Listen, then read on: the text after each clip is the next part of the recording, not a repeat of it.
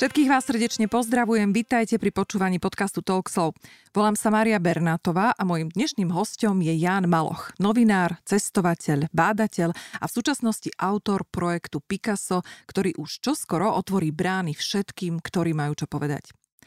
Jan Maloch je uznávaný novinár, ktorý má na svojom konte niekoľko individuálnych ocenení. V minulosti jeho prácu ocenil Slovenský syndikát novinárov, nadácia otvorenej spoločnosti, literárny fond, no získal i štátne a univerzitné ocenenie. Odborné poroty vyzdvihli viaceré kauzy, ktoré odhalil. Za reportáž Pátranie po zlodejoch aut dostal cenu za najlepšiu televíznu reportáž. Posledné roky cestoval po svete, kde zbieral inšpirácie a poznatky pre svoj nový projekt. A čo je hlavné, intenzívne sa vzdelával v oblasti verejných problémov. Na univerzite v New Yorku a Argentíne sa venoval postdoktoránskému výskumu v oblasti žurnalistiky a svoje vedomosti uplatňuje práve v spomínanom projekte Picasso. Vraždy, samovraždy, domáce násilie, rakovina, bezdomovectvo, mentálne zdravie – aj toto sú verejné problémy, ktorým chce projekt čeliť a vďaka medzinárodnej spolupráci prispievať svojimi aktivitami k ich riešeniu na celosvetovej úrovni. Podrobne sa o celom projekte budem najbližšiu hodinku rozprávať s jeho zakladateľom Jánom Malochom.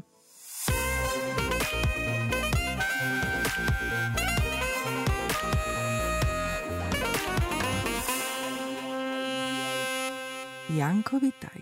No ahojte všetci, krásne si to povedala. Pekne, páčilo sa Až ti? príliš by som povedal. A všetko sedelo, hej? Všetko sedelo. V Argentíne to bolo PhD uh-huh. a mhm. potom postdoktorantské bolo v New Yorku, ale viac menej áno, presne tak, ako si to popísala. Venoval som sa vlastne tam e, riešeniam verejných problémov a v Argentíne som sa viac venoval v rámci PhD by som povedal, metódam a postupom novinárov, ktorým sa podarilo dosiahnuť nápravu, vyvodenie zodpovednosti.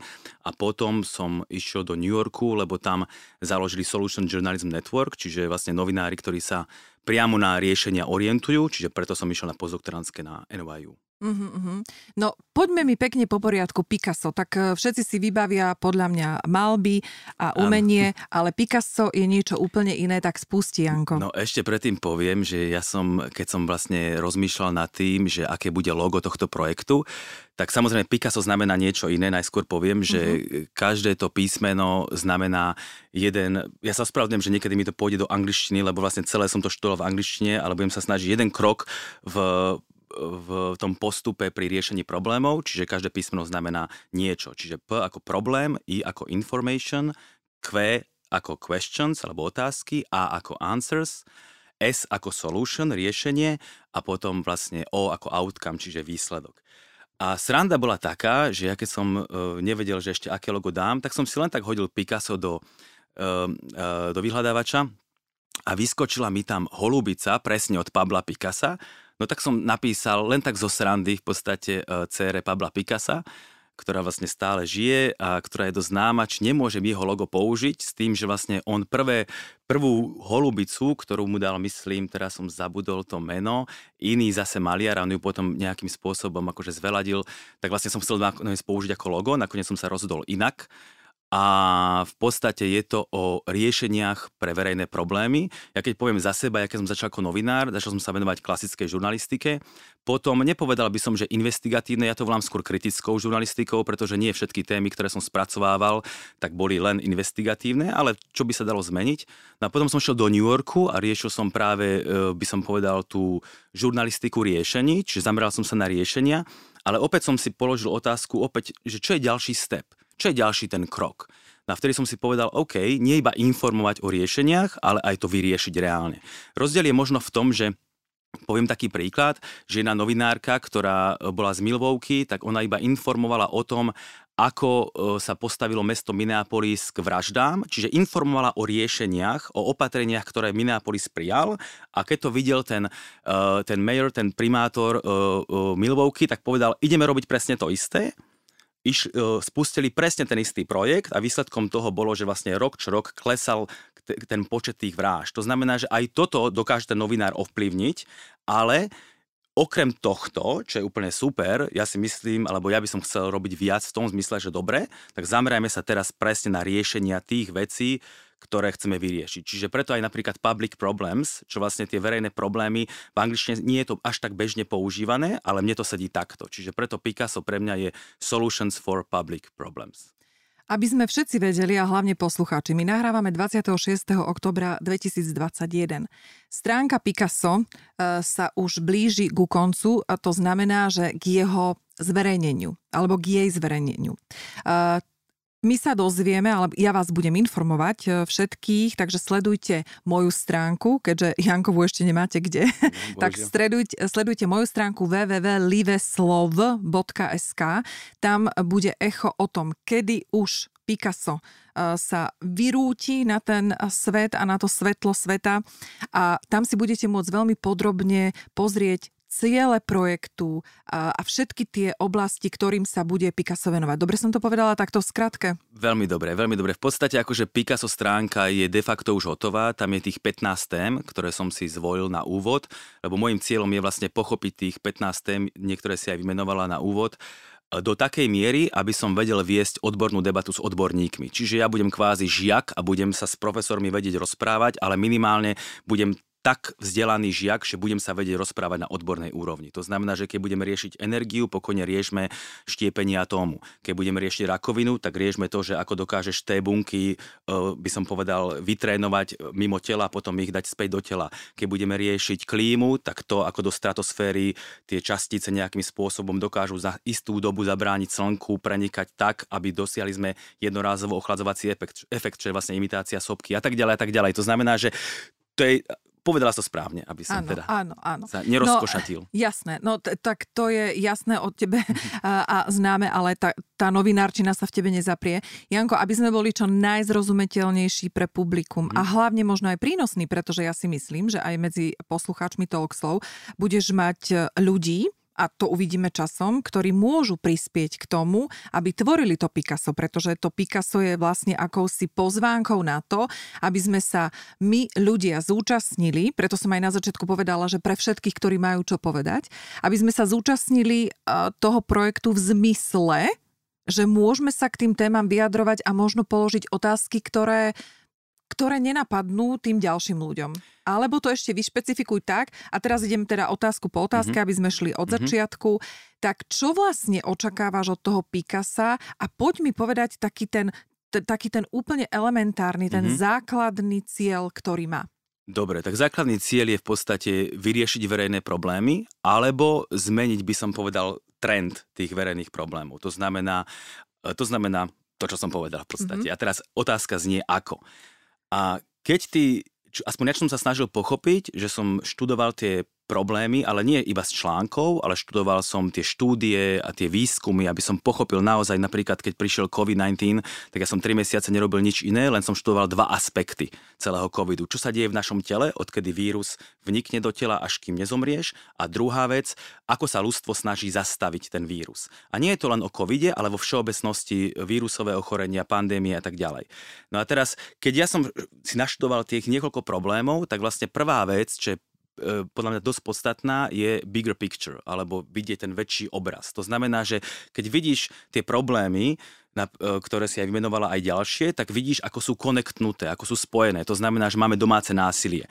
Výsledkom domáceho násilia je evictions, čiže vysťahovanie alebo bezdomovectvo. Tí ľudia, ktorí sú na ulici, tak sa im jednoducho zhorší mentálne zdravie, čiže mental health. Ako náhle máš zhoršené mentálne zdravie, si skôr náchylný spáchať či už vraždu alebo samovraždu. Ako náhle sa toto stane, tak je to de facto plitvanie ľudskými zdrojmi, ktoré by sa dali využiť úplne inak, napríklad na energiu alebo klímu a tak ďalej a tak ďalej. To znamená, že my keď spojíme tie problémy, ja som ich spojil, tak ty iba, stla, e, keď, tam, keď ich spojíš dátami a stlačíš press button, že play, tak budeš vidieť, že ktorý problém by som povedal, keď zmeníš, tak to ovplyvní všetko. Poviem príklad, kebyže o tretinu napríklad znížime domáce násilie a o tretinu zlepšíme mentálne zdravie, tak výsledkom toho by bol efekt úplne všade. Mhm. Samozrejme, nie je to úplne také jednoduché, lebo jedna vec je vedieť, že čo treba urobiť a druhá vec je to urobiť, ale napríklad, keď máme klímu, to idem aj do filozofickej roviny, že poviem príklad, že veľakrát je aj to o tom, že my vieme, čo je správne robiť, my vieme, že je dobré, ja neviem, od separovania odpadu a tak ďalej, a tak ďalej, ale necítime to. Inými slovami, niekedy potrebujeme byť šťastní na to, aby sme boli dobrí. Čiže dokonca tá klíma je, je úzko spojená aj s našim vlastným šťastím, lebo keď si šťastný, všetkým praješ, keď si nešťastný, tak niekedy si závislý a chceš ísť dať dole a tak ďalej. Hovorím, to nie je len o tom, že poznať dáta, preto vlastne aj keď cestujem a každý rok trávim ten čas niekde inde, lebo pre mňa je najpodstatnejšie rozširovať si obzory. Lebo keď si rozširuješ obzory a skúšaš rôzne veci od meditácie cez naozaj šialenosti alebo proste úplne iný spôsob života, byť sám, byť stále s ľuďmi a tak ďalej, tak ďalej, tak si myslím, že to môže byť obohacujúce natoľko, že budeš všetkému do nejakej, do nejakej miery samozrejme rozumieť a práve to môže byť podľa mňa užitočné. Čiže to je ten bigger picture, hej, že vidieť ten veľký obraz. No a potom je to druhá fáza, čo je what works a tretia je implementácia. What works, čo funguje a tretia implementácia. A poviem možno k tomu, čo funguje a to je to, kam vlastne možno smerovala tvoja otázka, že dobre, ako teraz ľudia mi s tým môžu pomôcť. Tak poprvé, ja keď sa postavím pre tých študentov alebo pre tých ľudí, tak pomohli by mi, keby že oni majú čas a povedia mi, aké sú dáta napríklad medzi mentálnym zdravím a vraždami a tak ďalej. Proste ja potrebujem viac tých dát, lebo doteraz som ich zhromažďoval sám, kebyže mi ľudia pomôžu, tak o to lepšie výsledky máme, nielen u nás a nielen v Amerike, ale vlastne všade vo svete. A samozrejme potom prichádzame do druhej fázy a to je, že čo funguje. To znamená, že ja napríklad neviem, či satelitné vírusy, ktoré vlastne sú vírusy, ktoré lovia iné vírusy a mno, niektoré môžu byť pre nás neškodné, tak by nám vedeli pomôcť pri zabití povedzme tých nebezpečných vírusov. Ale viem si predstaviť, že takto, keď sa postavím pred ľudí, tam bude, to je jedno, či je to napríklad povedzme, povedzme človek, ktorý sa zaujíma o tie veci, alebo je to vedec, tak on mi povie, áno, to je síce pekné, ale je to ako hľadať ihlu v kope sena, lebo a povie mi dve vety. Uh-huh. A mne to úplne stačí. Super, ďakujem, ideme ďalej. Uh-huh. To znamená, že ja iba chcem vlastne tým ľuďom povedať, čo viem, dať niečo na stôl, to, ako sú problémy spojené, aj to, že aké sú možnosti riešenia tých problémov a vďaka tomu, že ja ako novinár sa pokúsim komukolvek vysvetliť behom 20-30 minút princípy či rakoviny, či klímy, či energie, a tak ďalej a tak ďalej, tak tí ľudia to pochopia a potom poďme sa spolu zamýšľať, lebo ja zároveň im poskytnem otázky, na tieto otázky nepoznám odpoveď.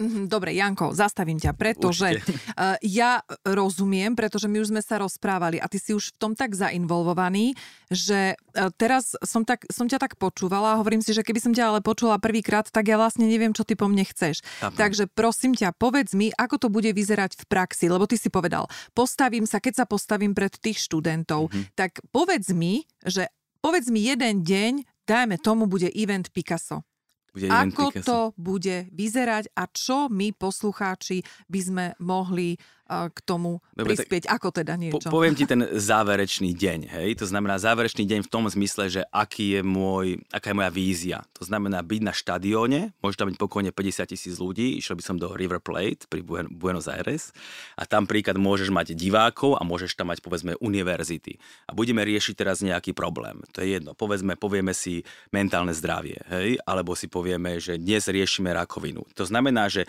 ja čo urobím je, najprv to bude nazvime to prednáška, ale ja nemám rád ten pojem ani prednášať, ani učiť. Pre mňa to bude skôr interakcia s tými ľuďmi. Poďme spolu to riešiť. Čiže ja im poviem, OK, tak máme tu uh, takýto problém. Dnes napríklad je prednáška o rakovine. Poviem príklad, hej. Máme takýto problém, ja vás uvediem do deja a plus budú tam otázky, na ktoré ja nepoznám odpoveď. To znamená, že ja potrebujem tých ľudí, aby mi pomohli nájsť tie odpovede. Možno, možno, ak môžem trošku, trošku, trošku odbočiť, iba máličko, bude to také živé, ako napríklad, keď som bol v Čile, tak ja som sa vtedy dozvedel, že zabili Jana Kuciaka. Prišiel som sem o týždeň na to a mal som prednášať investigatívnu žurnalistiku na Univerzite Komenského celý jeden semester. Tým pádom všetko išlo bokom a venovali sme sa len tejto téme. To len ako príklad. To znamená, že ja som rozdelil tých študentov, mal som 40 do štyroch nejakých, eh, by som bola kategórií, mafiáni, predstaviteľi moci, taký, taký, tí, ktorí mohli byť porozriví a išli sme reálne pátrať po tom, že čo za tým môže byť. A príklad, e, e, vedeli sme, že Jano si našiel gumu vo svojej schránke a vtedy povedal svojmu spolužiakovi, teraz neviem, či do základnej školy, že si našiel gumu v schránke a že to môže vyzerať, ako by ho chcel niekto mu naznačiť, že ho chce vymazať zo sveta. Čiže my, čo sme urobili, my sme našli toho spolužiaka, on nám povedal, kedy presne uh, mu to Jano povedal a pozreli sme si presne, aké články vtedy Jano písal. Mm-hmm. Ako veľmi pekne to zapadlo, by som povedal, aj do toho, ako to teraz vyzerá, čo za tým mohlo byť a prečo hovorím o tomto príklade? Samozrejme, my riešime teraz inú tému, ale takto isto, podobne by som to chcel riešiť s nimi. Mm-hmm. To mhm. znamená, že naživo s nimi, ako som vždycky prednášal, proste mňa, akože jedna vec je jasné, môžeš odprednášať, môžeš povedať, že aké sú základné, by som povedal, veci v žurnalistike, praktické, ale mňa viac baví riešiť to. To znamená, ja sa idem učiť tam. Ja sa budem rovnako učiť tam s tými ľuďmi, ako sa budú učiť oni. A potrebujeme to niekam posunúť. To znamená, že na záver toho dňa, keď tam bude to, lebo bude tam x otázok, na ktoré nemáme odpovede, tí ľudia naživo to budú môcť vyhľadávať, ja budem s ďalšími riešiť zase ďalšie veci, preto môj sen je taký, že poviem príklad, že by tam boli ľudia, z, e, študenti z 20 krajín, ktorí boli na tej ploche, na tom štadióne. Okolo by boli ľudia, ktorí by povedzme akože videli hologram, lebo ja to chcem urobiť hologramovo.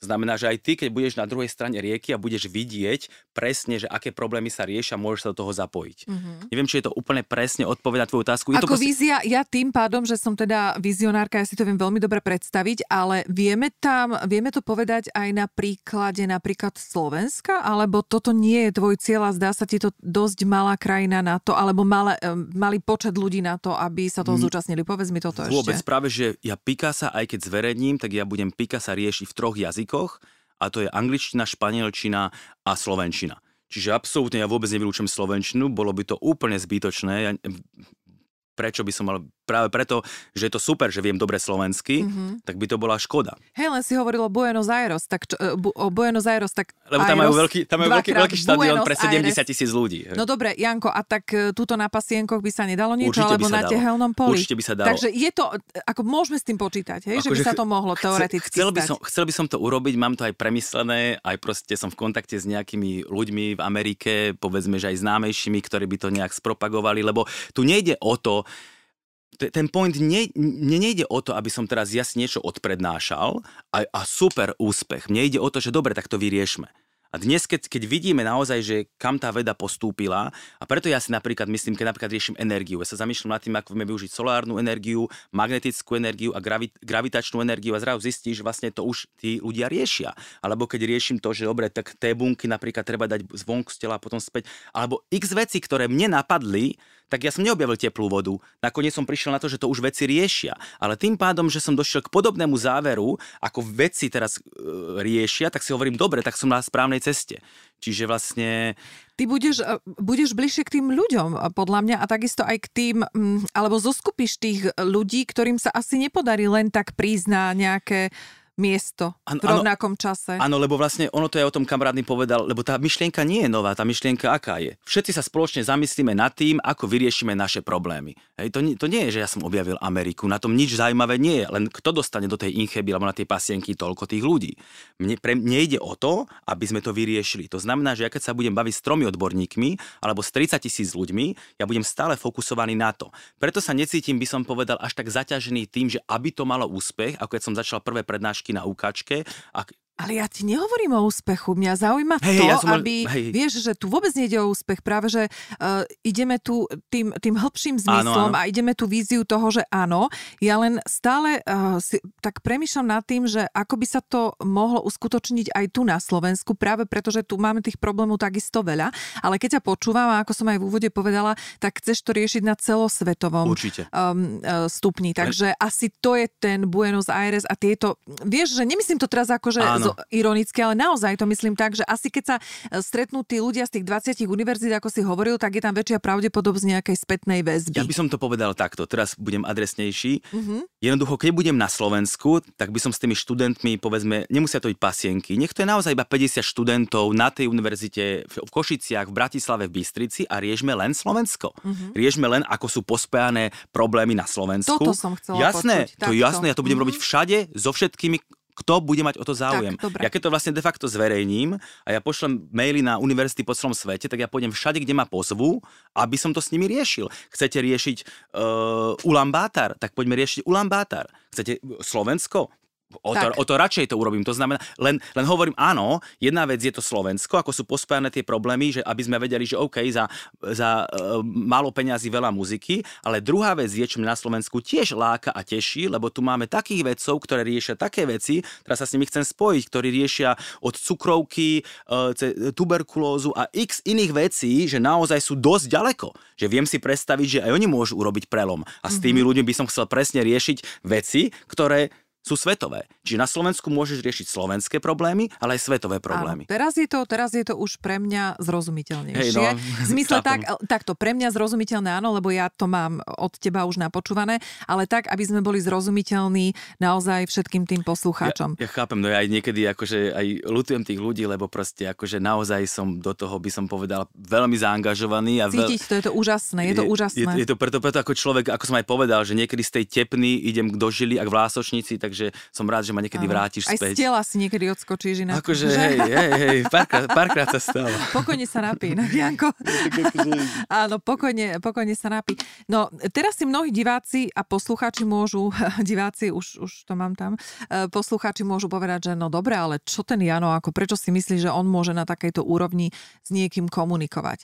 Um, tu sa mi žiada veľmi a je vhodný čas spomenúť, že ty si v tej Amerike, v ktorej si strávil posledné dva roky, cestoval v dodávke. Tu teraz upozorním a urobím malú uputávku na to, že s Jankom nahráme aj rozhovor o tom, ako to vyzerá, keď cestujete v dodávke rok po Amerike, dva roky vlastne. Rok dva roky bol... na cestách a rok po Amerike, tak? Rok v New Yorku a rok na ceste v dodávke tak, tak, po Amerike. Tak. Mm-hmm.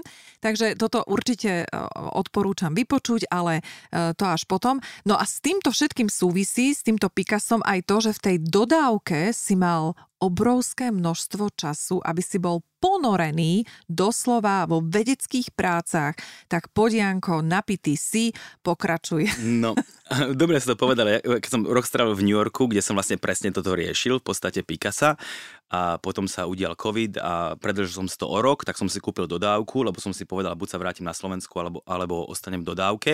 Ale k tvojej otázke, čiže niekedy naozaj, keď človek žije sám, je to ako Into the Wild, ako, ako v tom filme, a cestuje, tak aj keď to niekedy nebolo úplne, by som povedal, najslastnejšie a najjednoduchšie, tak som si povedal jednu vec. OK, mám čas.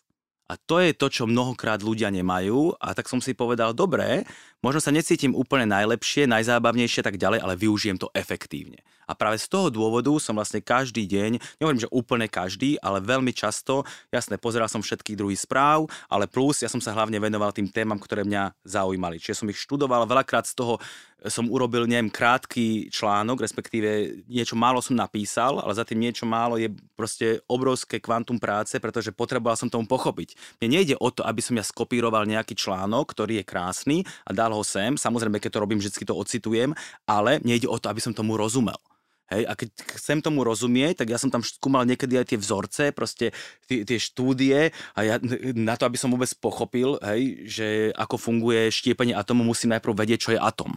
A tieto všetky veci som si musel naštudovať, čiže keď som bol v tej dodávke, tak som sa snažil ten čas využiť efektívne a preto som študoval, aj keď miestami to nebolo úplne najľahšie, ale som teraz o to radšej, jednak, že môžem o tom rozprávať, konečne niekomu, ale... Ale že... povedz spokojne, že si v prvom podcaste, len to povedz, ja len som to prvom, povedz. Jasne, ja som v prvom podcaste, keď uh, také, takých nepodkazových diskusí som už zažil veľa a chudáci ľudia, čo Janko, sa prvý vypočuť. podcast vždy ostane prvým podcastom. Áno, áno, to je pravda, to je pravda. Hej, a je to super, je to hlavne super pre mňa, pretože sa môže človek vyrozprávať, ale ani nie vyrozprávať, aby sa, aby sa počúval. Jasné, každý máme ego a tak ďalej, ale skôr preto, že naozaj chceš o niečom rozprávať. Čiže keď o Picassovi vieš sa baviť naozaj reálne o tých problémoch. Keď o živote v dodávke, tak vieš sa presne baviť o širokej škále tých skúseností, čo ti to dalo, čo ti to vzalo a tak ďalej a tak ďalej. Mm-hmm. Čiže späť k tej tvojej Vrátim otázke. Ťa, hej, áno. áno, viem, pamätám si, tak Bolsky. vlastne áno, že som to proste snažil sa využiť ten čas efektívne, čiže som študoval. No a študoval si a tým pádom, povedz aspoň tie oblasti, všetky tie, ktoré máš uvedené na Pikase? Najviac som študoval tých 5 tém, to bolo, že COVID, domáce násilie, bezdomovectvo, vysťahovania a vraždy. Uh-huh. A potom neskôr som začal študovať aj rakovinu, aj proste klímu, E, plitvanie, energiu, aj vojnu som študoval, že historicky, e, kedy sme sa jej mohli vyhnúť, potom napríklad diabetes, e, cukrovka a x iných ďalších tém, 15 ich je dokopy. Hej? Mm-hmm. Takže vlastne tieto veci som študoval a tieto veci ma zaujímajú a chcel som, hovorím, teraz sa budem opakovať, ale aspoň ísť na ten level, aby som im rozumel natoľko, aby som vedel s tými odborníkmi sa o tom rozprávať a aby som mohol opäť postúpiť na ďalší level. Čím viac mhm. budem vedieť ja, tak tým verím tomu, že to môže byť užitočné pre nás. To sebavedomie, čo sa týka vedomostí, um, máš ho ukotvené v zmysle, že naozaj som schopný a som si vedomý toho, že môžem predstúpiť pred akéhokoľvek odborníka a viem s ním viesť tú debatu uh, na takej úrovni, aká je potrebná? To je taká zatvorená otázka, ale nedovol, je, no. nedovolím si na ňu odpovedať áno. Ježiš, ale, ináč, viete čo, ale... toto, toto milujem, lebo ja, toto je úžasný rozhovor len v tom, že s novinárom, Janko, ja si dávam toľko, taký pozor a ja ti dám zatvorenú otázku, fuj, vraciam otázku, mažem, nevystrihujem. Super, super pekné. Nevystrihujeme, ale necháme ju tam a díky za spätnú väzbu. Mm, to bola veľmi, veľmi nevhodne položená otázka. Prečo? Nie, po, nie podľa, podľa, ani nie. Ja si, ja, práve, že ja som skôr akože si nedovolil odpovedať áno, nie kvôli tomu, ale kvôli tomu, že keby som odpovedal áno, tak akože čo si ja o sebe myslím. Ale nebojím sa toho predstúpiť pre tých ľudí uh-huh. a vyskúšať to. Tak, Určite dobre. tí ľudia budú x krát vidieť, že hej, napríklad v španielčine nebudem rozumieť slovo, nebudem rozumieť kontextu, nebudem rozumieť téme, budú mi musieť vysvetľovať veci, ja neviem, povlak niečoho a tak ďalej. Proste to sú odborné veci, čiže ty budeš x krát vidieť, že ja nebudem vedieť ale to je úplne v poriadku, pretože Aha. ako hovorím, preto som ten iba úspech spomenul naozaj len kvôli tomu, že ja stále, stále mám to, to, to svetlo na konci tunela a to je ten výsledok. To znamená, že posunúť sa niekam. Hej? Uh-huh. Čiže nebojím sa toho, hovorím x krát, možno budem aj nervózny, x krát padnem mentálne kadejako v, v tých diskusiách, ale neprekáža mi to. Uh-huh. Proste a žijem len raz, tak to využijeme. Tak to chcem... Za ten rok, alebo za tie dva roky, alebo podľa mňa aj za tých x rokov, čo si bol, či už v Amerike, v Argentíne, v Austrálii, tak e, ty si sa stretával intenzívne aj so svojimi kolegami z iných e, televízií, mm-hmm. alebo aj, ja neviem, z novín, z tlače. Mm-hmm. Čo bolo pre teba takoutou esenciou, alebo takoutou najsilnejšou esenciou poznania? Čo za, na teba tak akože zapôsobilo? ktorá, čo ja viem, či televízna stanica, alebo redaktor, alebo po, poviem povedz ta, dáku po, poviem, fajnú zákulisnú. Poviem to možno tak iba nechcem povedať, že všeobecne, možno nebude to úplne konkrétne, ale možno počas toho, ako budem rozmýšľať na hlas, tak na niečo prídeme. Niečo sa napríklad veľmi páčilo aj v Argentíne a aj v Amerike a to je prístupnosť tých ľudí. Že ty prídeš napríklad do New Yorku a o týždeň sedíš so šéfom New York Law School, ktorý ti dáva knihu a bavíš sa o tom. O na ďalší deň si s človekom, ktorý dostal policera a je z New York Times, potom ideš na pivo s babou, ktorá je z Wall Street Journal a takto a v Argentíne najlepší novinári s tebou debatujú, ukazujú ti redakcie, čiže naozaj mám pocit, že je to samozrejme, niekedy, ja to hovorím svojim študentom, jeden mail, stačí poslať jeden dobrý mail a máte otvorné dvere. Žijeme v takej dobe. To znamená, že ty keď napíšeš jeden mail, samozrejme nie je veľmi dlhý, nech to je naozaj také, že nech to má plnku, Trefná, plnotučnotu, mm-hmm. ale keď tí ľudia vidia, že za tým niečo je, že nie ako kedysi, keď som mal 20, snažím sa naformulovať pekne mail, aby som zaujal a zapôsobil, ale nie. Teraz už máš nažité niečo, niečo vieš, tak skôr z toho to chcem dať do toho mailu, aby to naozaj ten človek cítil. A inými slovami, keď to cíti, tak proste OK, tak si otvorený. Janko, zaujímavá myšlienka teraz, čo prebehla eh, a čo si povedal, že nemusíme formulovať a robiť pekným ten mail, ale ide o to, aby sme tam dali ten obsah toho zážitku. Um, vidíš tam, alebo takto, uh, čo tá autenticita? Stále je to tak dôležité, alebo na čo by si poukázal v tomto, aby možno si teraz človek povedal, že fúha, ten Janko to zaujímavo povedal, lebo eh, so mnou to zarezonovalo. Lebo tu, keď si povedal, že čo ťa tam najviac prekvapilo, tak mne hneď napadlo tu, ako, aký sme strojení, ako sa stále bojíme, pretože máme tu uh, nejak, vieš, ten, ten fenomén bielých plášťov, tých doktorov a stále sa tu oslovujeme, magister, inžiniera, neviem čo všetko. Ja, ja, ja verím, verím to, tomu, že ten trend nie je zlý. Ja si pamätám, keď som pred 15 rokmi odišiel do Austrálie a bol som tam rok a prvá vec, čo ma tam zaujala, bolo, keď som išiel do banky. A bavili sme sa tak, ako teraz sa bavím s tebou. Že úplná pohoda.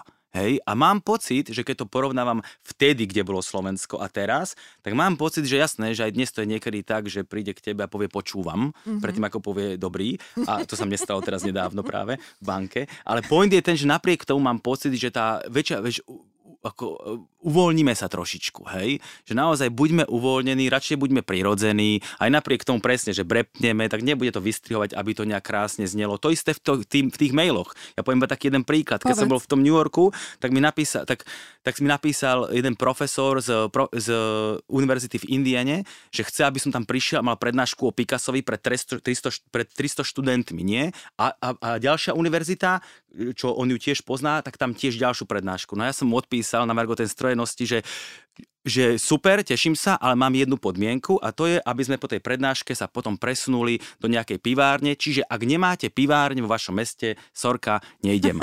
A teraz on mi odpísal, že hovoril som o tom s dekanom, pôjdeme k nemu na dom, dáme si tam večeru aj s ostatnými pedagógmi a potom sa vyberieme do pivárne podľa tvojho výberu, zoznam pivárni posielam v prílohe. Wow. Vieš, a to chcem povedať, že proste jasné, že mnoho ľudí by to takto nenapísalo, ale ja som zariskoval, ale zariskoval som prečo? Preto, lebo som to nebral tak vážne. No Nemáš čo? No a čo, keď náhodou si povie, že som príliš, ja neviem, akože by som povedal ľahkomyselný, ľahkovážny, ale Američania v tomto sú práve že super, mm-hmm. lebo oni ocenia to, že ak niečo vieš a ešte k tomu nebereš sa tak vážne, tak je to o to lepšie. A mm-hmm. oni to presne ocenili. Hej? To znamená, že paradoxne my si niekedy myslíme, že nebuďme, buďme strojení, ale buďme strašne vážni, urobme to krásne, ale tým práve strácame tú pohodu, tú úprimnosť, tú spontánnosť, ktorá nám práve môže otvoriť tie dvere. Janko, a ty by si si to trúfol napísať aj tu na Slovensku takto? Napadlo ti to? Že či by si to napísal? Alebo máš tamto podvedomie, predsa vyrastal si v socializme, ako to máš? Myslíš, v akom smere? Že vlastne, to, že napríklad na Slovensku, že by si napísal napríklad slovenskému dekanovi, že dobre, ale mám podmienku. Hej?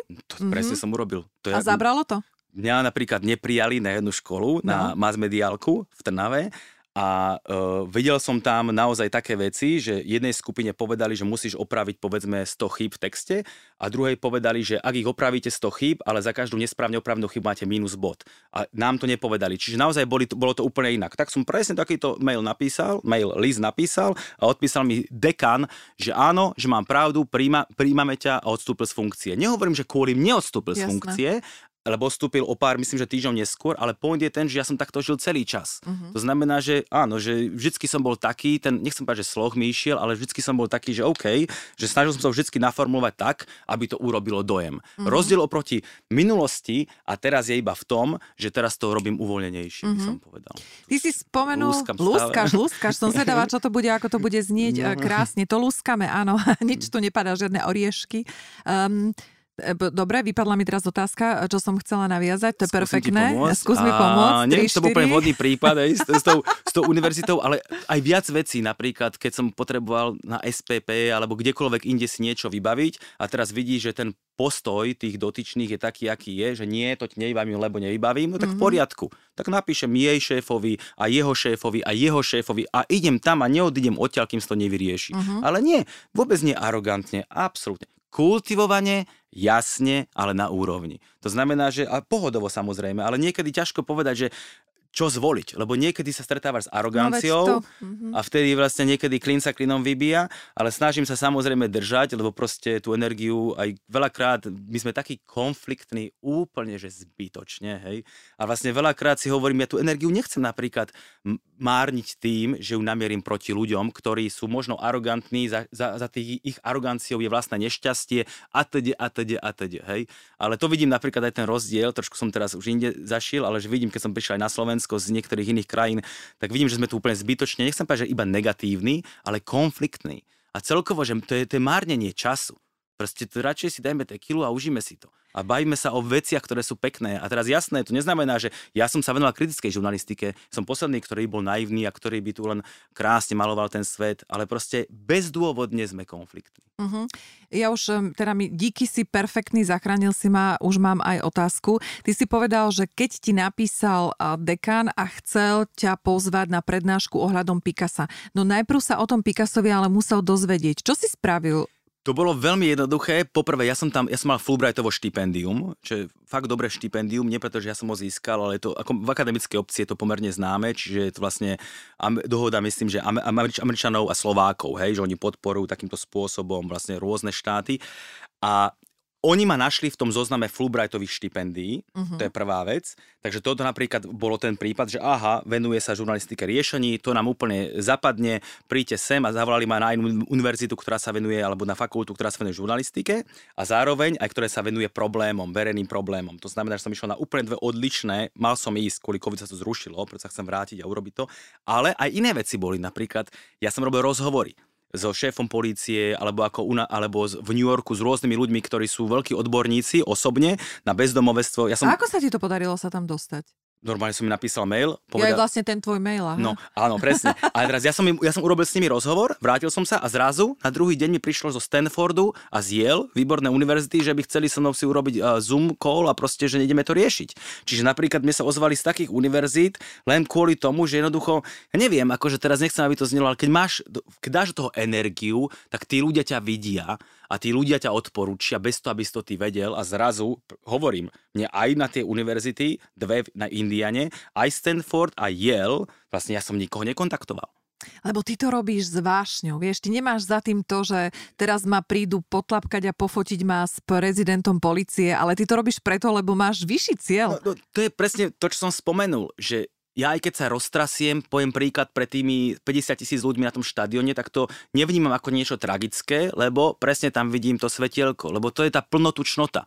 Hej, akože uh-huh. ono, jasné, že je príjemné, keď ťa niekto potlapká po pleci. Tieto veci samozrejme sú, ako som povedal, každý máme svoje ego, ale iba do istej miery. Keď uh-huh. chceš viac, tak proste to nemôže zohrávať ego 100% úlohu. To by bola nuda.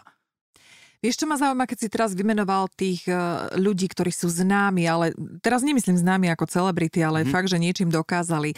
Potrpia si títo ľudia, s ktorými si sa ty stretával na nejakom statuse, aby boli obdivovaní a uznávaní a bla bla bla, ja neviem čo všetko. Áno, odpoveď veľmi jednoduchá, určite nie. A dôvod je presne ten, ako viem, že nič neviem. Proste čím viac vieš, tým menej si o sebe myslíš. A to je úplne prirodzené. To keď vidíš, ako niekto začne o sebe rozprávať a rozpráva bez hľadu na to, že sa nikto na to neopýta, opýtal, čo samozrejme aj môj prípad, teraz, teraz, teraz, teraz ja som, sa, mi, sa, mi to, sa mi to vracia ako bumerang, ale myslím akože tak, že akože niekto sa opýta, sa ma jeden, jeden riaditeľ televízie opýtali, áno, ty si bol v tej Austrálii, tak ako tam bolo?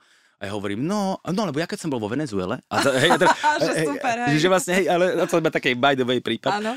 Ale akože hovorím, že otázka bola, ja vôbec, vôbec to neriešia, pretože poviem príklad, ja keď som prvýkrát sa objavil v telke, v STVčke, tak som si myslel, keď som prvýkrát urobil stand-up, že aký som majster sveta. Hej. To si mal koľko rokov? To som mal 20 rokov, myslím. To preto, lebo si mal hej, 20 hej, rokov. ale to som chcel povedať, že bolo to úplne prirodzené a proste človek si myslel, že aha, som na obraze a dnes to mm. vníma úplne inak, lebo aj to tiež prirodzený vývoj, hej, uh-huh. hovorím, aj, aj toho ega, aj tej kvázi sebalásky v úvodzovkách a tak ďalej. To znamená, že preto tí ľudia si na to nepotrpia, lebo chcú viac.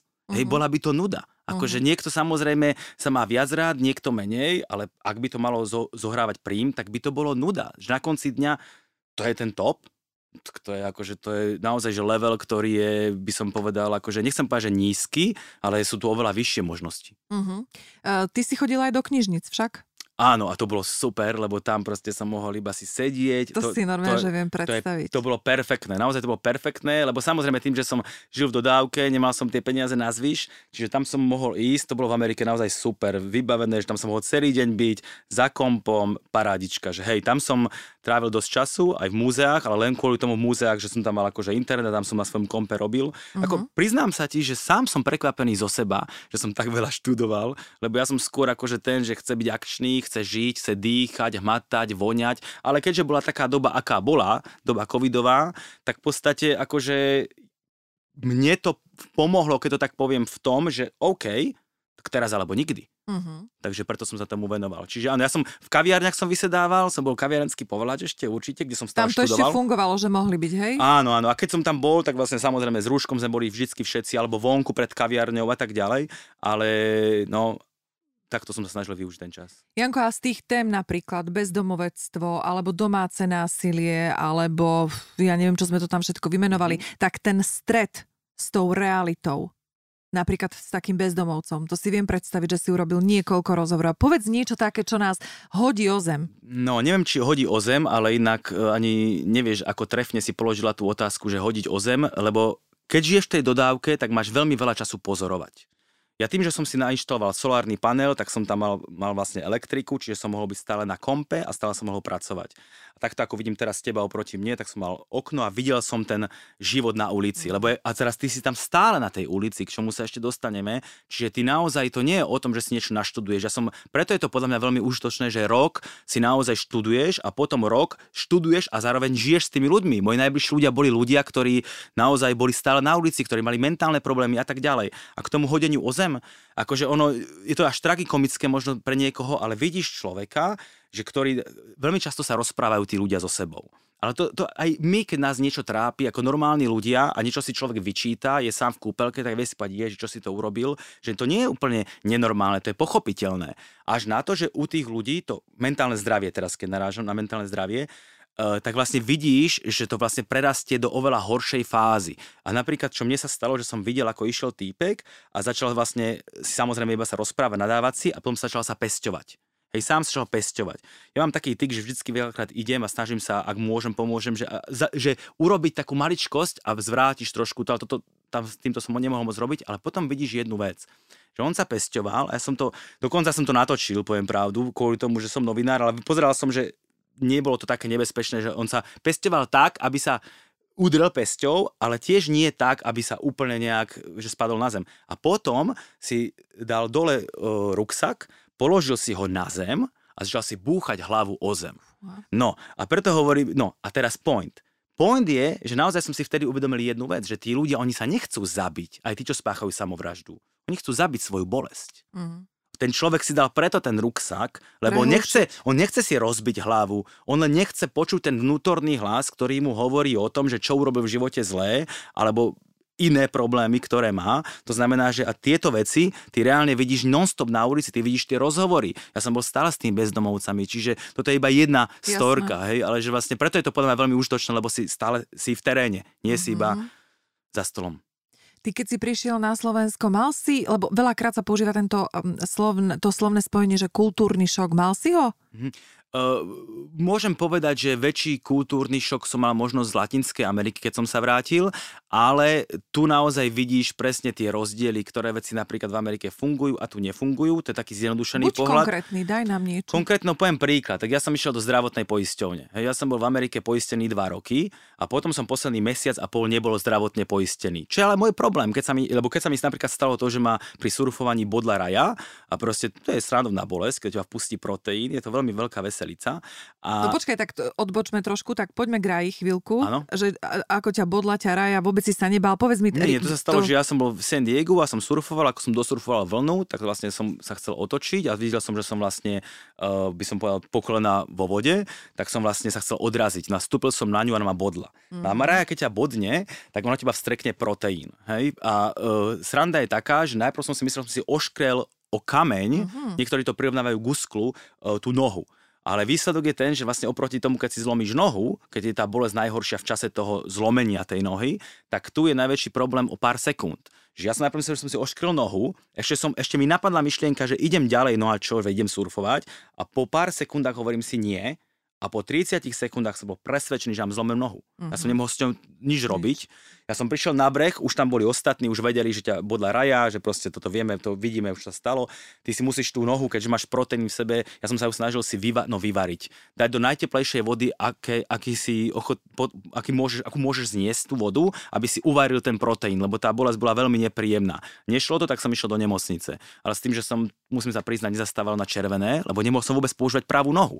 Oni mi ešte hovorili, že veď zavolaj si 911. A ja hovorím, no ja si hypotéku na, na ambulanciu teda brať nebudem. A prišiel som do nemocnice, tam som pochopil tú americkú frázu healthcare for everyone, že naozaj proste akože zdravotníctvo pre všetkých, že oni povedali, OK, ošetríme ťa, ty v bolestiach brutálnych, ale najskôr 220 dolcov pozriem na účet 235. Hovorím, to, to nejde. My vyšiel som von a tie bolest, tá bolesť bola taká, že proste som musel sa vrátiť. Ale potom už naozaj sa cítiš ako kráľ. Ešte dokonca aj Švéd povedal, že my v Škandinávii máme super zdravotníctvo, ale to v Amerike bolo, že wow že naozaj piati doktori okolo teba behajú, ale samozrejme, nemáš peniaze, sorka. Oni ťa samozrejme ošetria, keď si uh, v situácii, že naozaj životu nebezpečná situácia, ale niekedy to nie je čierno-biele. ja som si tam potreboval urobiť napríklad rengen uh, kvôli tomu, že tam nemáš ten trň, alebo kvôli tomu si môže zapáliť a kvôli tomu ľudia hlavne zomierajú, nie kvôli tomu samotnému proteínu. Hej? Uh-huh. Takže vlastne to bola tak skúsenosť. Tak si zaplatil raju. tých 225? 200, 220 som zaplatil. Fú, tak to musela byť riadna bolesť keď si bol ochotný nechať 10 Hej, hej, no, ty, keď si, ty, keď si dáš do Google napríklad iba to, že, uh, že bodnutie rajov, tak prvé, čo ti vyhodí, ešte bez toho, aby si niekde klikla, vieš, to je prvotné informácie, čo ti Google automaticky vyhodí, tak je, že to je extraordinary pain, že naozaj Aha. vynimočná bolesť. Uh-huh. Viem si predstaviť aj horšiu, ale je to veľmi nepríjemné. A vieš čo, ale toto, vieš, toto sú tie zaujímavosti. No a keď si povedal, že teda ešte aj ten šved povedal, že topka, tak čo to bola tá topka v tej tá topka bola v tom, že, že akože že beha, beha okolo teba 5 ľudí, hej, máš tam brutálne zariadenie, proste naozaj na úrovni ľudský, e, technicky, profesionálne, že po každej stránke, hej, mm-hmm. to je mhm. taký mix všetkých tých vecí, mm-hmm. to vidíš, ako to funguje. Čiže kramáre krát 195. No, neviem, no, akože, hej, ale nehovorím to teraz samozrejme preto, aby som kritizoval tie kramáre. Nie, my ale, nekritizujeme, ale, ale musíme zobrať vzorku áno, na to, porovnanie. No, ja hovorím, že akože bolo to celkom pekný brúd, i keď ja som to nejak úplne, že sa nad tým nepozastavoval, riešil som svoju nohu. Aha, že si lapku. si neužil ten top. No, potom som si to už užil, lebo ona mi to dala, lebo môj problém bol ten, že ja som mal malý kastrol, malý hrniec, čiže sa mi tam noha moc nevobchala. Hej, čiže tam ona mi dala väčší hrniec teplovodou a tam to už išlo. Mm-hmm. Hej. Ešte vraj pomáha aj to, že si to o to, ako Joey v priateľoch, myslím, to bolo. Nepozerala som ale, priateľov. Uh, nepozerala, som jedna jediná na svete, ja viem. Hej, že, tam myslím, že bolo, a oni to mali, myslím, že s medúzou, že akože urobiť malú potrebu uh-huh. na to. Hej. Ešte, ale ja tu hneď dám uputávku, pretože ja sa ťa to dopýtam, toto, uh, v podcaste, kde budeme rozoberať uh, Betty, tvoju uh, dodávečku. A, áno, a Janka, takže to bude pozvánka. A vrátim ťa teda k poisťovni a k tomu kultúrnemu šoku, pretože zdravotná poisťovňa, áno, pokračuj. To, to, to sú také veci napríklad, že ktoré vidíš naozaj ten veľký rozdiel, že ideš do zdravotnej poisťovne a oni povedia, dobre, som, som prihlásiť sa, som sa chcel zase na Slovensku a povedali mi, že ale musíš si doplatiť ten mesiac a pol, čo si bol v Amerike, čo si nebol poistený slovenskej zdravotnej poisťovni. A tá logika, keď som išiel na, do viacerých zdravotných poistení, povedali, áno, Bajanová republika, máte pravdu, ale sorka, takto to je. A point je ten, že ja mám doplácať, chápal by som, keby išlo o dôchodky, hej, že si šetríš na dôchodok, hej. ale ja mám platiť Slovensku mesi- za mesiac a pol zdravotné poistenie, pričom som ho nemohol využiť. Keby sa mi niečo stalo v Amerike, je to môj problém. Ale to je presne o tom, že mám nastavené takýmto spôsobom zákony, že je to absolútne nelogické. Mm-hmm. Ako poviem príklad, keď som bol v Argentíne 5 mesiacov, tak som si musel platiť 5 mesiacov cestovné poistenie a 5 mesiacov zdravotné poistenie na Slovensku len kvôli tomu, že na Slovensku máme zákon, že môže sa odhlásiť zo zdravotnej poisťovne iba ak si v zahraničí dlhšie ako 6 mesiacov. Čiže ja som si musel platiť tam 5 mesiacov, keď sa mi tam niečo stane. Ale dobre, tak dajme tomu, že ten zákondarca má nejaký zámer a dal to až na 6 mesiacov, pa mňa úplne nelogicky, lebo aj keď ty pôjdeš do Chorvátska na mesiac, ja ako spoluobčan nemám s tým problém, že si nebudeš platiť. Dobre, Chorvátsko je zlý príklad, lebo to je Európska únia, ale keď pôjdeš povedzme za veľkú za mláku, tak proste je to nelogické. A toto je taká istá a takých vecí by sme nazbierali však Hej, na jeden aj, aj, aj, aj, aj už len keď som v Technopole čakal, tak ako nebudem to tu parafrázovať, že pustí výťah, lebo a proste, aký, alebo napríklad si na zastávke, to už je taký ľudský rozmer. Uh-huh. Hej, a teraz e, malé dievčatko sa rozpače, že začne pršať a nemá gumičku, otec jej povie, no lebo tvoja hlúpa hlava. Uh-huh. Že aj ten mhm. prístup rodiča k dieťaťu, že mal som taký pocit, to už je samozrejme iná téma, ale mal som pocit... Sme v téme, myslím. Ma, mal som pocit z toho naozaj, že teraz nechcem hovorím kritizovať, lebo mám veľmi rád Slovensko a veľa vecí tu je takých, ktoré dokonca mám radšej, môžem povedať, ale mal som pocit, že sú naozaj aj tie deti rozmaznané a aj tí rodičia sú proste takí, akí sú. To znamená, že naozaj veľakrát veľmi negatívne naladení voči ním. Hej? A tam za tie dva roky, a špeciálne keď žiješ na ulici, tak som hádam raz videl, že, to, že nejaký malý chlapec nechcel niekde ísť. Uh-huh. Videla si, že úplne, že naozaj, že to fungovalo, tak by som povedal, nechcem povedať, že kultivovanejšie, hej, aby to nebrali nejakí takí ľudia, že no super Amerika alebo niečo, no ale proste uh-huh. nie jedno. Ja absolútne napríklad nie som, nepotrebujem ani velebiť a nejakým spôsobom kritizovať Ameriku alebo inú krajinu. Ja som úplne oslobodený od týchto vecí, čiže keď niečo super je super, keď niečo zlé, tak je zlé. No, no hlavne tá Amerika, ja som tam teda bola niekoľkokrát a musím povedať, že, alebo teda e, razím také svoje, také svoje odporúčanie, že keď máš problém s egom, tak choď do Ameriky, ale aj keď máš málo sebavedomia, choď do Ameriky, pretože tam si ťa nikto nevšíma. A no, to no, je tá krásna sloboda, že ty keď ideš po či už 5. E, Avenue alebo kdekoľvek, tak jednoducho každý je tam sám za seba, hrá si, spieva, búcha si o zem hlavu, čokoľvek a no. nikomu tam v podstate neprekážaš. Keď to poviem, samozrejme, takto zo všeobecne No. Ale, ale jedna poznámka, ak môžem, že vlastne to sa mi niekedy stáva aj na Slovensku. Hej, že no dobre, tak ja mám veľa energie a rád mám ľudí, chcem sa s nimi rozprávať, ale nie je to o tom, že ja prídem teraz, ja neviem, do pivovaru a idem nahlas, nahlas rozprávať, aby si ma niekto všimol. Ale stáva sa mi tu, že takto som ako teraz s tebou, s nejakými kamarátmi a rozprávim oduševnenie, lebo proste, hej, baví ma celkom na tomto svete byť. A proste niekomu to pri vedľačnom stole už len z princípu vadí. To je jedno, či tam je s kamoškou, nemusí to byť ani jeho frajerka, žena, ale vadí mu, že ju to zaujalo a nie preto, že som feší, ale kvôli tomu, že keď je pozitívna energia, tak to pritiahne tých ľudí. A jednoducho im to vadí len z princípu, že ten človek je, čo si myslíš, že je majster sveta? Mm-hmm. Pričom to nemá absolútne s tebou žiadny súvis. Mne v Amerike, keď budeš brutálne, tam sú brutálne sebavedomí, mňa to absolútne e, nebaderuje. No, ne, neovplyvňuje negatívne. Hej, ja, čo ja s tebou mám? Ako mm. náhle prídeme do konfliktu, OK, v poriadku. Páči sa. No na to som, som ready, ale proste, ale proste, bolo tam x konfliktných situácií, ale point je ten, že proste mňa absolútne nejakým spôsobom neovplyvňuje negatívne to, že niekto vedľa mňa je super sebavedomý. Proste veď každý robí, čo ho baví, nech si žije každý ako chce. Mm. No na to som presne narážala. Vieš, že tu každý, kto je trošku tak viacej šťastnejší, keď to poviem tak zjednodušene, tak sa tým ostatným zdá divný. E, zober si to už len, keď e, prídeš do obchodu a spýtaš sa, no a spýtaš sa tej pani, hej, pri pokladni, ako sa dnes máte? No to je veta, ktorá sa tu nenosí. Hej? Áno, áno, A, a takýchto zase ti môžem chápem. narozprávať veľa, pretože ja som si takýto experiment sociálny robila áno. a robím si ho dobre, dosť dobre. často.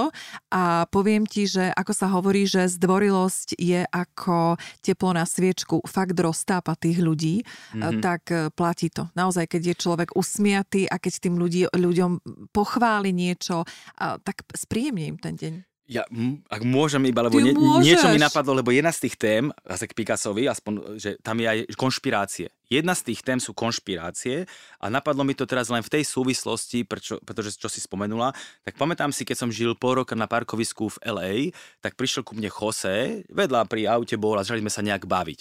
A, e, a on vlastne bol naozaj človek, ktorý veril rôznym konšpiračným veciam a tak ďalej.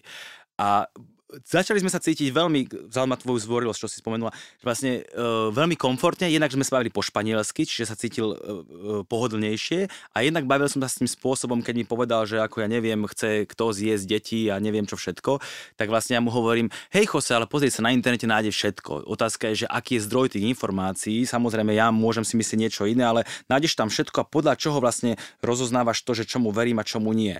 Lebo ja aj chápem to a on mi potom na to niečo povedal, ja som mu povedal, že my máme veľakrát nejaký názor a vyhľadávame tie informácie bez ohľadu na zdroj, ktoré zapadajú do toho nášho presvedčenia a vnímania sveta. A point, prečo to hovorím, keď si povedal zdvorilosť roztápa, to bolo pre mňa tiež veľmi zaujímavé zistenie. On mi asi po 5 minútach alebo 10 povedal, že no, a ty si prvý človek, s ktorým sa o tom môžem takto normálne rozprávať, pretože keď to ja niekomu poviem, čomu verím alebo neverím, tak hneď ma úplne zatratia a dajú do koša a proste iba som strápnený a tak ďalej. Čiže naozaj, teraz nechcem sa tých ľudí zastávať, ale naozaj aj na každom z nás je, aby sme vedeli s nimi komunikovať. A ja som s tým nevedol debatu preto, aby som sa cítil dobre. Mne bolo tam dobre, tak len tak sme sa bavili a bolo to uvoľnené, spontánne, príjemné, ale, ale bola to veľmi dobrá spätná väzba, nie kvôli tomu, že bola pozitívna, ale kvôli tomu, že bola užitočná pre mňa. Uh-huh. Ja ešte raz dávam do pozornosti všetkým poslucháčom, že pokiaľ si budú chcieť zistiť, kedy Picasso príde na svet, tak sledujte www.liveslow.sk www.liveslow.sk To je moja webová nová stránka, na ktorej sa dozviete všetko čas. Janko, ideme do záveru nášho prvého rozhovoru. Super, si mal povedať už. No, veď, Bože, ja sme si tu... Super čerka už. už a super čerka už. A vieš, čo ma zaujíma? Ty, si ma, ty máš taký papier a keď si sem vošiel, tak si povedal, že aj som sa pripravil, lebo ty si sa ma spýtala a ja si ti za pána Fera neviem spomenúť celý čas, že čo, čo si to chcel povedať? Lebo ty si mi hovoril, že... Lebo ty si mi vtedy hovorila, že... A čo to bolo? Že... Priznám sa, že neviem. Ja som si ten papier napísal, ale viac menej ja ho ani nepotrebujem, lebo to je, keď je to o Picassovi, tak Hej. je to niečo, čo pro čím žijem. toho Picasa sme niečo chceli a celý čas nad tým rozmýšľam, že čo to bolo a ty si hovoril, lebo si mi povedala, že sa mám spýtať. To nie, to, bolo, to bolo? To bolo nie o Picassovi, to bolo myslím, že o tom, že e, čo ti to dalo? Toto, toto, A to, toto. sa, to súvislo, myslím, že viac s cestovaním. Cestovaním? Mám taký pocit, áno, že Aha. áno, to je to, čo som si zapísal, lebo prvýkrát som sa nad tým zamyslel práve kvôli tomuto, že si mi povedala. A niekedy naozaj na takú elementárnu o, o, otázku nevieš odpovedať, pretože nikdy si si ju nepoložil. Mhm. A prvýkrát sa zamyslíš, až keď, až keď ti ju položí niekto iný. A ty si mi ju položila, tak som si prvý, prvýkrát akože začala vypisovať, že čo mi to cestovanie ten rok v dodávke vlastne dalo. No tak vieš čo, tak pozri sa, dajme to do záveru tohto podcastu To ako dlho. uput... To je, to je na dlho? Mhm, No určite. dobre, takže to dáme do toho ďalšieho podcastu. Ale do môžem, ďalšieho vymen- mô- môžem vymenovať tie A veci. vymenuj. Dobre, tak akože jazyk, čo je taká menej, menej podstatná vec. No to je akože, dosť dôležitá vec. Áno, ale taká klasická, každý keď žije v inej krajine. Potom je to čas, mal som čas riešiť veci, rozšírenie obzorov, trpezlivosť, riešenie kritických situácií a schopnosť vážiť si veci. Uh-huh. A vieš, čo ja dodám? Lebo ja si pamätám tú vetu, ktorú si mi povedal na našej tekile. A povedal si, že sebaláska. Pretože keď človek rok žije sám so sebou, tak mu nič iné neostáva len mať sa rád. To bola konkrétne, som ti povedal, 6 vecí a to posledné, hej, mať rád ľudí. To je presne vďaka pozorovaniu a seba pozorovaniu, čiže si ma naozaj doplnila. Len som si povedal, že to si nechám na záver, lebo aj keď povie človek vážiť si veci alebo mať sa rád, tak je to naozaj iba taká veľakrát fráza, mm-hmm. ale ktorá naozaj tá fráza vznikla kvôli niečomu, sa stala frázou. Čiže ja presne viem povedať prečo, aj keď niekedy sa tak človek zastaví, že to je príliš sladké, nehovor to, ale ono to niekedy naozaj tak je. Vieš prečo? Ja si myslím, Janko, a povedz aj ty svoj názor, pretože nemáme tendenciu ísť do hĺbky. Veľakrát uh, a máme ten trend ako keby stále chodiť len po povrchu tých vecí, vieš? Preto nás. sebaláska a, a toto a ezoterika neviem čo všetko, ale keď sa ľudia nad tým zamyslia, hej, že čo je vlastne tou hĺbkou, hej, keď hovoríme napríklad, že mám dušu, jeden, jeden, ro- jeden pán, ktorého budeme mať onedlho v rozhovore, uh, pán Zdenko Hošek povedal, že potom ako tri roky prežíval tú fázu vyhorenia, tak uh, povedal, že zistil, že má dušu. Hej? A niekto si povie, že ježiš, duša, aká ezoterika. Chápem. Ale nikto už nevidí za tým to, že slovo duša pochádza z psychológie a ezoterika si slovo duša prevzala do svojho slovníka. A takto to je, že buďme hlbaví, a to je vlastne aj také posolstvo toho talk slow, že ísť do hĺbky a prinášať naozaj tie hlboké rozhovory z mnohých pohľadov. A ja si myslím, eh, to sa nám darí, to sa mne darí s mojimi hostiami. Ja k tomu nemám čo dodať. To, keď to bolo, hej? Výnimočný. Výnimočné. Janko, ja ťa žerem. Uh, no, čo teda ideme ešte k tomu Picassovi na záver? Daj nejakú pozvánku, niečo, čo ešte neoznelo, čo som sa zabudla spýtať, alebo som um, nejak opomenula. Čo by sme tam ešte mohli dať, aby ľudia naozaj vedeli, že čo. Pre mňa je to zrozumiteľné. Dúfam, že aj pre uh, všetkých poslucháčov. A ja si myslím, že najzrozumiteľnejšie, keďže ja už som dostala tajný vstup na tú stránku pred prípravou rozhovoru, tak on je to tam naozaj veľmi dobre popísané. Bude aj v Slovenčine verzia? Lebo je v angličtine Mm, zatiaľ? Ja budem skôr prednášať v angličtine, slovenčine a španielčine, respektíve prednášať, riešiť to s tými ľuďmi. Hej. Zatiaľ, akože určite si viem predstaviť, že to bude aj v slovenčine, v španielčine, ale Mhm. zatiaľ nechávam angličtinu a keď sa to rozbehne, to je presne, že budú tam študenti, a ktorí povie, ja by som prispel tým, že by som niečo preložil, super, paráda, hej. Jasné. Čiže ja by som to chcel, aby to naozaj bolo, by som povedal, veľké v tomto smere, aby to bolo v viacerých jazykoch, preto vlastne chcem ísť to riešiť od Indie, Singapuru, Juhafrickej republiky, kade tade, hej. Takže vlastne, no, dúfam, že bude, Mhm. aby som odpovedal na otázku a nerozkošatil sa. A možno ešte jednu vec, keď si povedala, dobre, tak povedz niečo.